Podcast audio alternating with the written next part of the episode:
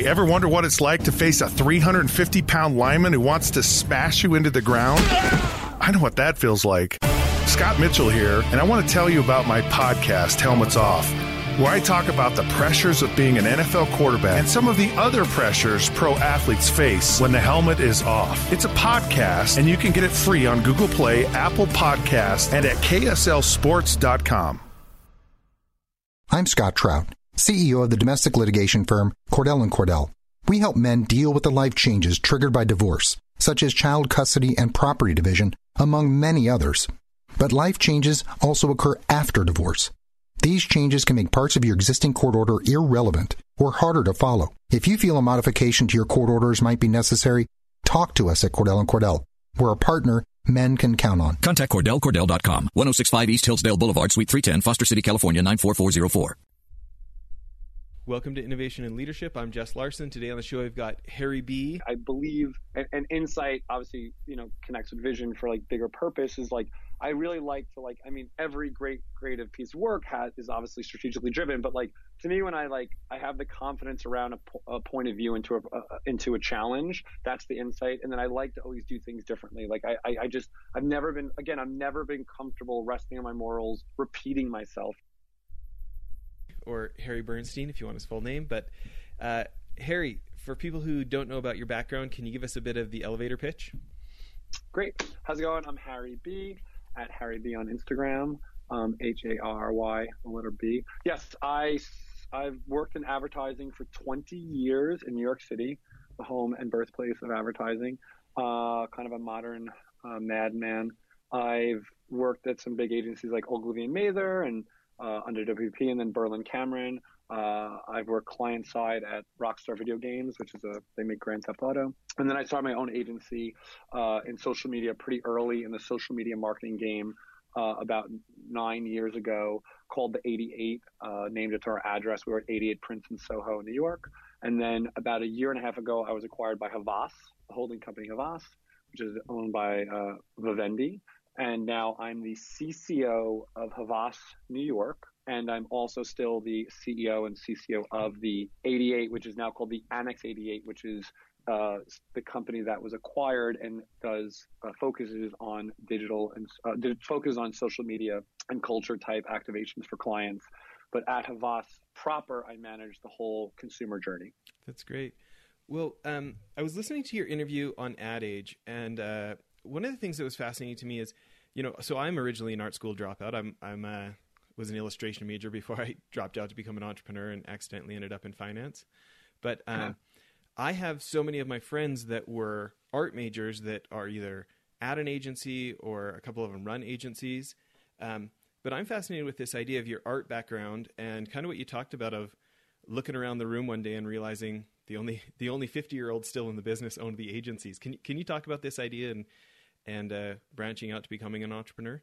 Cool. Yeah. Yeah. So, uh, yeah. So that, that, that story is, yeah, I mean, uh, it, it's, it's a combination of two experiences that led me to start my own agency. So, so, so I have to be honest, I'm, I'm actually not very daring. So people are like, oh, to be an entrepreneur, you have to be so courageous and daring. I was just more like, uh, so I look around the room and I was in a, a Berlin Cameron at the time was probably about maybe eighty people. Let's just say it's a hundred people just for, to, to make it easy. Right. And I start doing the math around the room and I'm like, wow, like, you know, like forty percent of these people, forty-five percent of these people are like, you know, between the ages of like twenty and twenty-eight, uh, twenty-one and twenty-eight. And then you get into like, you know, twenty-eight to thirty-five, and that's the other like thirty-five, forty people, right? And you start to get to like thirty-five to forty, there's like five people, and then you're like like forty-five, there's two people, and then you're like over, like the only person who's getting nearing fifty was the owner. So I'm like, where do people, where do fifty year old people go in advertising? They have to be the owner. So I guess if I want to, if I want to have a career when I'm when I'm fifty, I have to own an agency. So I basically, it wasn't out of courage, it was out of pure logic that I was like, I better become an entrepreneur, and I know how to do this. So but I didn't actually start an agency instantly. I, I went client side for a year, and we had all-in-house marketing. So at Rockstar, I learned we had marketing next to P R, next to back then it was called digital, but it was like Twitter and web. And I really understood the integrated, uh, a real true integrated model. And from there, I started my own agency uh, called the eighty-eight um, nine years ago. And uh, the name came obviously uh, came from our address. We were at eighty-eight Prince in, in Manhattan, so I don't think I was the most creative in naming it, but it was out of this kind of the logistics. And I have to be honest, instead of courage, the fear of not having a job. So it was the opposite of courage. I guess being courageous is facing your fear, but it wasn't this like courage. It was just logic that pushed me to that point. And, uh, and I, uh, I, you know, I, I loved it. And I think the other thing, though, I do think that a true, a true, a true creative is entrepreneurial at the core. And I think a true entrepreneurial entrepreneur is creative at their core, meaning that, um, actually Andy Berlin, who owned Berlin Cameron, he organized crime. He said that basically that entrepreneurs were similar to gangsters, that they basically didn't like walk the walk of the normal person. Mine is more that like, I think a, a true artist, uh, you know, we, okay. I believe everyone is born creative, uh, you know, and obviously early in school, you're, you're finger painting, you're making uh, human, human nature is to make. That's why we've evolved to the level we are. So I believe that, that creative is about creation and we all make, right? And there's a certain point in your life where like society tells you like, oh no, just get, you know, and, and then some people can just malleably go along, just go along with this path that's, that's lined up, that makes sense. And I think the true creative, right? We're all creative, but the true creative then just always feels something's off a little bit, right? It's not to the point where you're like, you can't be part of society, right? But like, that's where like counterculture and subculture start to happen because you're like, wait a second, the status quo, I'm doing it. And it just, I don't know. I want more. I want different. And that's where I think that's the heart of a, of a creative person and an entrepreneur, right? Because if you were not an entrepreneur, right, you're totally fine being like, dude, nine o'clock, I check in, five o'clock, I check out. And like I said, I wasn't raised by entrepreneurs. Like my, my grandfather was a sanitation worker, uh, you know, union sanitation worker. My other grandfather was a truck driver. My dad was a truck driver. Then he became a, a, a teacher. Uh, so, you know, very like my mom worked for the public school system in New York. So I came from a, a, so I wasn't like seeing this. I really believe that, you know, I'm this, you know, I was, I was born this creative. And then the creativity and the, the not accepting of the status quo makes you create, right? Create your own path, right? Create your own point of view and create your own way of doing things. And that creates businesses, careers, you know, not jobs, and leadership and not managers. You know, so I think the core of a great entrepreneur is creativity and, and a great artist. And I think they're one and the same. You know, it makes me ask the que- it makes me think of a question, and I'll, I'll start with like a little bit of an anecdote and then ask my question. Um, it comes from a story I heard of a guy who was talking to a dentist who wanted to become an entrepreneur, who was like thirty years into his career. And his friend was saying to him, you know, would you ever let an eighteen year old decide um, your future about being a dentist or not being a dentist or being an entrepreneur? Would would you ever, would you leave that decision up to an eighteen year old? And he's like, of course not. He's like, well, you realize it's your eighteen year old self that decided to be a dentist. And, and, you know, you're like this point, you're vacillating back and forth. Um, you know, it was an eighteen year old version of yourself that made that decision. You're older and wiser now. Can you give yourself permission to make a new decision based on more information? And so, my question for you, and, and the guy ultimately did, but my question for you is, why do you think so many of us um, struggle with reassessing if our previous career track or, or decisions is the right way to go? I think about how many times I've wasted time either in a job or in a business line because I was already going, instead of continuing to ask myself the hard question of, you know, where I thought this was getting me, is it actually, like, am I passing those milestones? Is it actually... as it actually is likely to get me there as I thought it was when I started, which is obviously something that you observed from just being, you know, staff at, at arguably amazing agencies, Ogilvy and stuff. But uh, why do you think so many of us don't have that conversation with ourselves about getting really honest about, is my current track going to get me where I want to go? Well, I think I think the thing is the fear of having the, the trusting your vision versus the tangible. The where you want to go is vision, right? So the vision, I always say like, and this is not hallucinate. This is not halluc- vision to me is not hallucination. Vision is the narrative for yourself, right? And it is your story. And I do believe that like, you know, um, I did not know at eighteen, I didn't know at thirty-four that I would even be here, but like the vision for myself, right? And I think vision is supported by a bunch of small decisions, right? So the problem is, is that like the, the, the, the, the faith in vision will let you not accept certain compromises, right? Because compromise can be the death of an entrepreneur and the death of, I have to be on true creative vision, right? So it's, so if I'm in this day-to-day job and I'm like, you know what, I'm getting paid really well. And like, everyone's really, dude, everyone's nice. It's like, I'm not like, my boss is not yelling at me.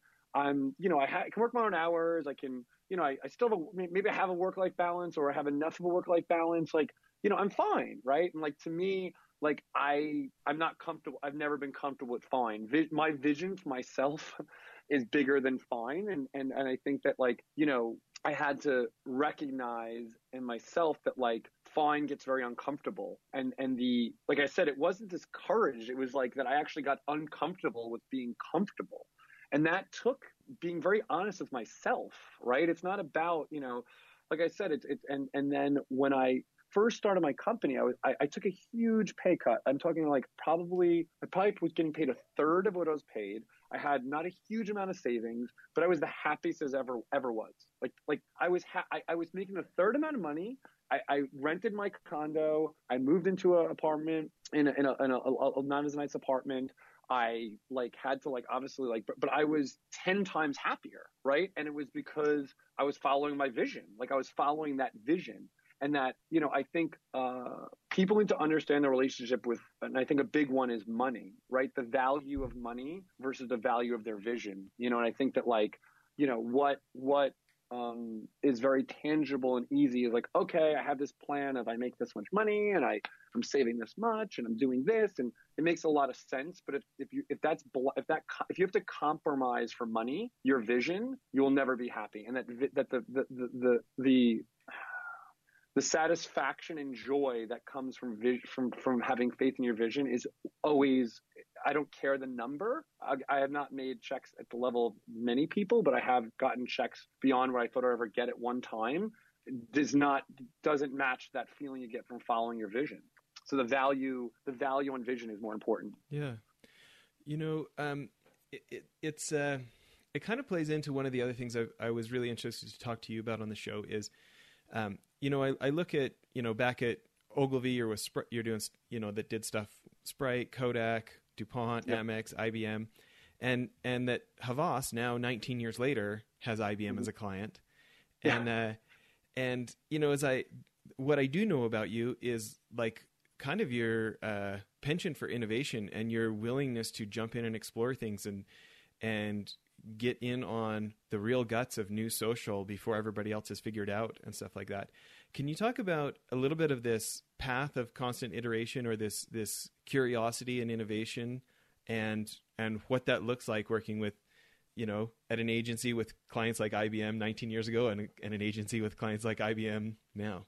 Yeah, cool. I mean, yeah, so I, I think, you know, my core, my core values is, uh, insight, innovation. My, my core creative outline is insight, innovation, craft, right? So I, I believe, and, and insight obviously, you know, connects with vision for like bigger purpose is like, I really like to like, I mean, every great creative piece of work has, is obviously strategically driven, but like to me, when I like, I have the confidence around a, po- a point of view into a, uh, into a challenge, that's the insight. And then I like to always do things differently. Like I, I, I just, I've never been, again, I've never been comfortable resting on my morals, repeating myself, right? Like, so that's the, the, the, the, the, the heart of like innovation on every level. And, and, and I can talk about some things now where I think actually analog is innovation now. So it's actually, I'm actually reverting now.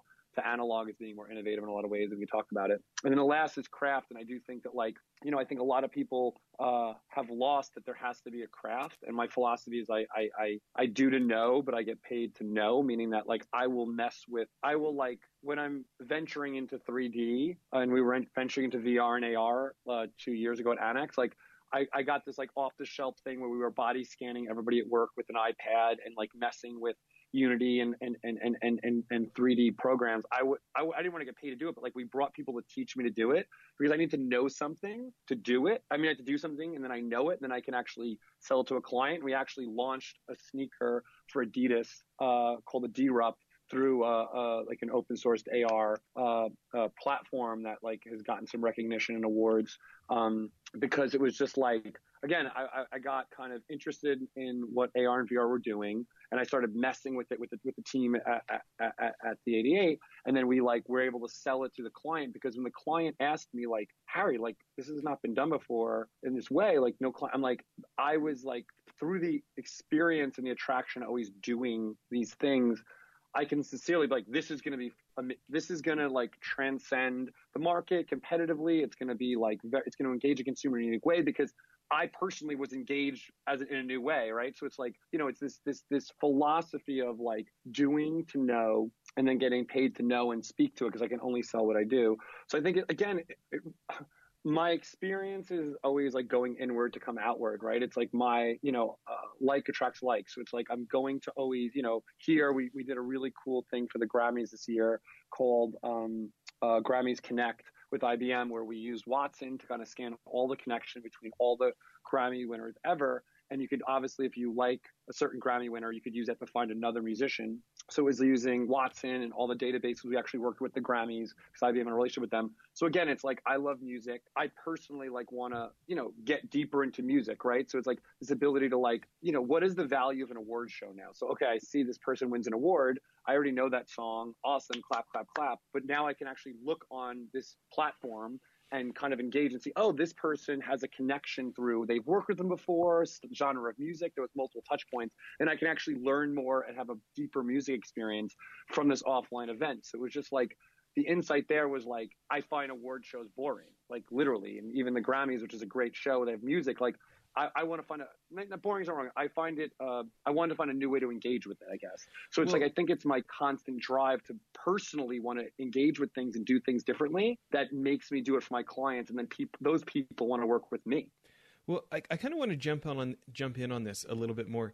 You know, um, w- when I listen to your approach and, and some of the other things that I've heard you did with Bloomingdale's and other, and other clients, um, I want to talk about, an, or get your thoughts on an idea. It seems like, Um, you know, we have different, you know, in my, in my work with different agencies over the years, uh, mostly as clients, but, um, and just being a real audiobook nerd, listening to a lot of the, the top marketing books, it seems to me like the idea of unexpectedness is something that, uh, pays such big rewards, but is something that isn't followed very much because of, I think about how many fr- my friends and clients in advertising were either art majors or film majors, and then they needed to pay the mortgage, so they got into the creative agency world, right? And there's almost like a popularity contest, it feels like. You know, you get clients that come in and say, well, I want an ad like Apple, or I want an ad like Nike, and there's like this lack of recognition of like, but Apple already did that. A, you're not Apple, and B, Apple already did that. So there's no surprise, there's no, there's no endorphin release of discovery. And when I hear about, so I'd love to hear like th- with the Adidas launch, with the Grammy thing, just the idea of working with clients and, and helping them co- recognize kind of the, the massive value of doing what hasn't been done instead of fitting in with the other cool things that have already been done. Cool. I, I mean, it's, it's a couple of things. I have to be honest. We're, you know, I think I can't speak for all businesses. I can speak from our own experience, but we are in a people business, right? So when I explain we're in a people business and a person, you know, in a, in a relationship business, meaning that I have to have a relationship with my people, meaning the people that work with me, right? My employees, I need to know what they're great at. I need to, uh, you know, my job as a leader is to clear the way for them to do their best work, right? So that's step one. So if I have a great team and I'm pretty fortunate to work with some amazing people across, right? Like, you know, traditional advertising, you know, copywriting, art direction, technology, social media, like, you know, I, I, I, I have a really, really, really diverse team and, I, and I'm respected. We have great things. So that's first thing. So you have, it's about that relationship, right? But so you have this group of amazing thinkers and creators, right? And craft people. Craft is super important to me, right? Can they actually make what they can do, right? Mm-hmm. So that's the first step to having a successful agency is being able to, to attract, right? Inspire and, and be able to, you know, kind of cultivate this this group of amazing people. Now you have the client side, right? So similar thing here is, you know, your client, there has to be trust, right? The client has to trust you. And I have to be honest, it's not, some clients are attracted to the daring, right? They, they're attracted to my spirit and, and, and my, my, my push, right? They come to be pushed. They come for the, they just say, dude, I, I could work with any agency. I'm coming to work with you because you did this. I, they say I want this, but when we tell them this is not this, this is about, like you're saying, this is about going into status quo. It's, you know, I say it's like, it's, this is a swimming upstream. Like we're going to swim upstream. Are you ready for this? Right. And I'm, I'm and it's going to be hard and it's going to be challenging. Are we going to do this together? And we do it. Right. And there's some clients just naturally want that and they come back. And, but along that way, there has to be successes. Right. And, and sometimes the successes are smaller and larger, but like the, the great brands that have done that great great work has been through a relationship. Some of those companies have worked with their agencies for decades, right? Like, like Nike and Wyden have worked together forever. Like, it's just like they have a deep relationship mm-hmm. and trust, right? So it's like, I have to have the trust of my client. I need to get to know my client. And how we get to know each other on both ends, the way I get to know my people that I work with as my employees and the way I get to do stuff with the, with my clients is by making things. And sometimes by knowing the client, sometimes the thing is super crazy and nuts. Oh my God, we're doing the first A R unboxing ever. Or we're going to do this. We're going to use a Watson to create this thing. Or sometimes it's like, hey, we're going to make a film that's a little different. Or we're going to like challenge your tagline. You know, like I mean, I mean, A D P, uh, you know, uh, which we, we which is one of our clients we just we've been working with for almost a year now. You know, the first point was like really understanding positioning, and you know, they they, they their A D P is obviously a human resource company, very well known for just paying, doing paychecks, but they wanted to be known for the suite of other things. We're like, okay, we have to push it, right? So first we took their name, right? And we like, you know, the tagline became always designing for people, which was kind of obviously A D P. It, it's, you know, it's not their actual, we didn't rename the company, but we leveraged off their existing, their mark. And then we're like, okay, we had to push this, right? So the campaign, which was like the heavy lifting, large, you know, campaign at launch is what are you working for, right? So we're, we're, we're asking people what they're working for, because we're there to kind of obviously help people accomplish what they do as an H R company. So that was the, that's the campaign it's launched. It's really beautifully shot. We actually worked, we actually got the testimonials of companies they work with, like the Huffies and, you know, these, these large companies and, and also some, a lot of cool, uh, Uh, they work with a lot of entrepreneurs, actually, right? So that's the above line, and that that that checks that box, and it's very valuable, and it feels big, and it feels very emo- emotive, right? But then uh, then we were going into, they wanted to do something at South by for their launch, and we're like, you know, having a booth of being like, what are you working for at South by? Like when people are, I've been to South by, it's very competitive. We're like, we need to like do something wild here. So the here, so we took that same philosophy of like always designing for people, and what do people have in workplace barriers, right? So what we did there was we made this thing called breaking barriers. So we had a room, we had four rooms where you could actually break barriers in the workplace physically with bats and clubs. It was a physical activation. And the opening activation was on, on National Women's Day. You could break the glass ceiling. So then there was like, you know, old technology. So like it was a physical activation of, so this is like A D P is like having people take bats and golf clubs and breaking the barriers of the workplace. It, it was like this, one of the, if you Google it, it was like, one of the top five events at South by, seen as like, you know, con- and they're like, you know, last year's standout thing was H B O made a Westworld, a physical Westworld, people in Westworld. So that was the one that stood out last year. This year, which is H B O you expect, this year was like A D P is owning South by.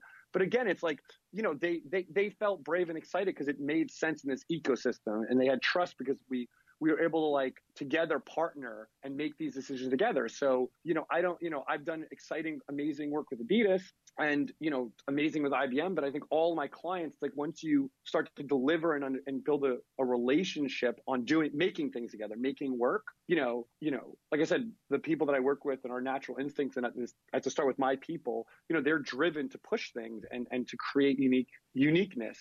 That faith and trust comes, and you're able to get that work into the world and not just copy it.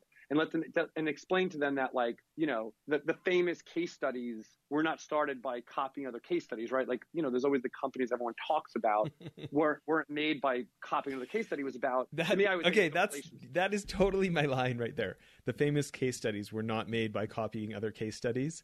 You know, I think Great. about like, you know, it wasn't that you just did something innovative. You're at a, you know, South by Southwest conference, completely known for innovation, and and uh, you know, you, it's not like you went to the little leagues to try and do something yeah. different. You know, you weighed in there, and uh, it.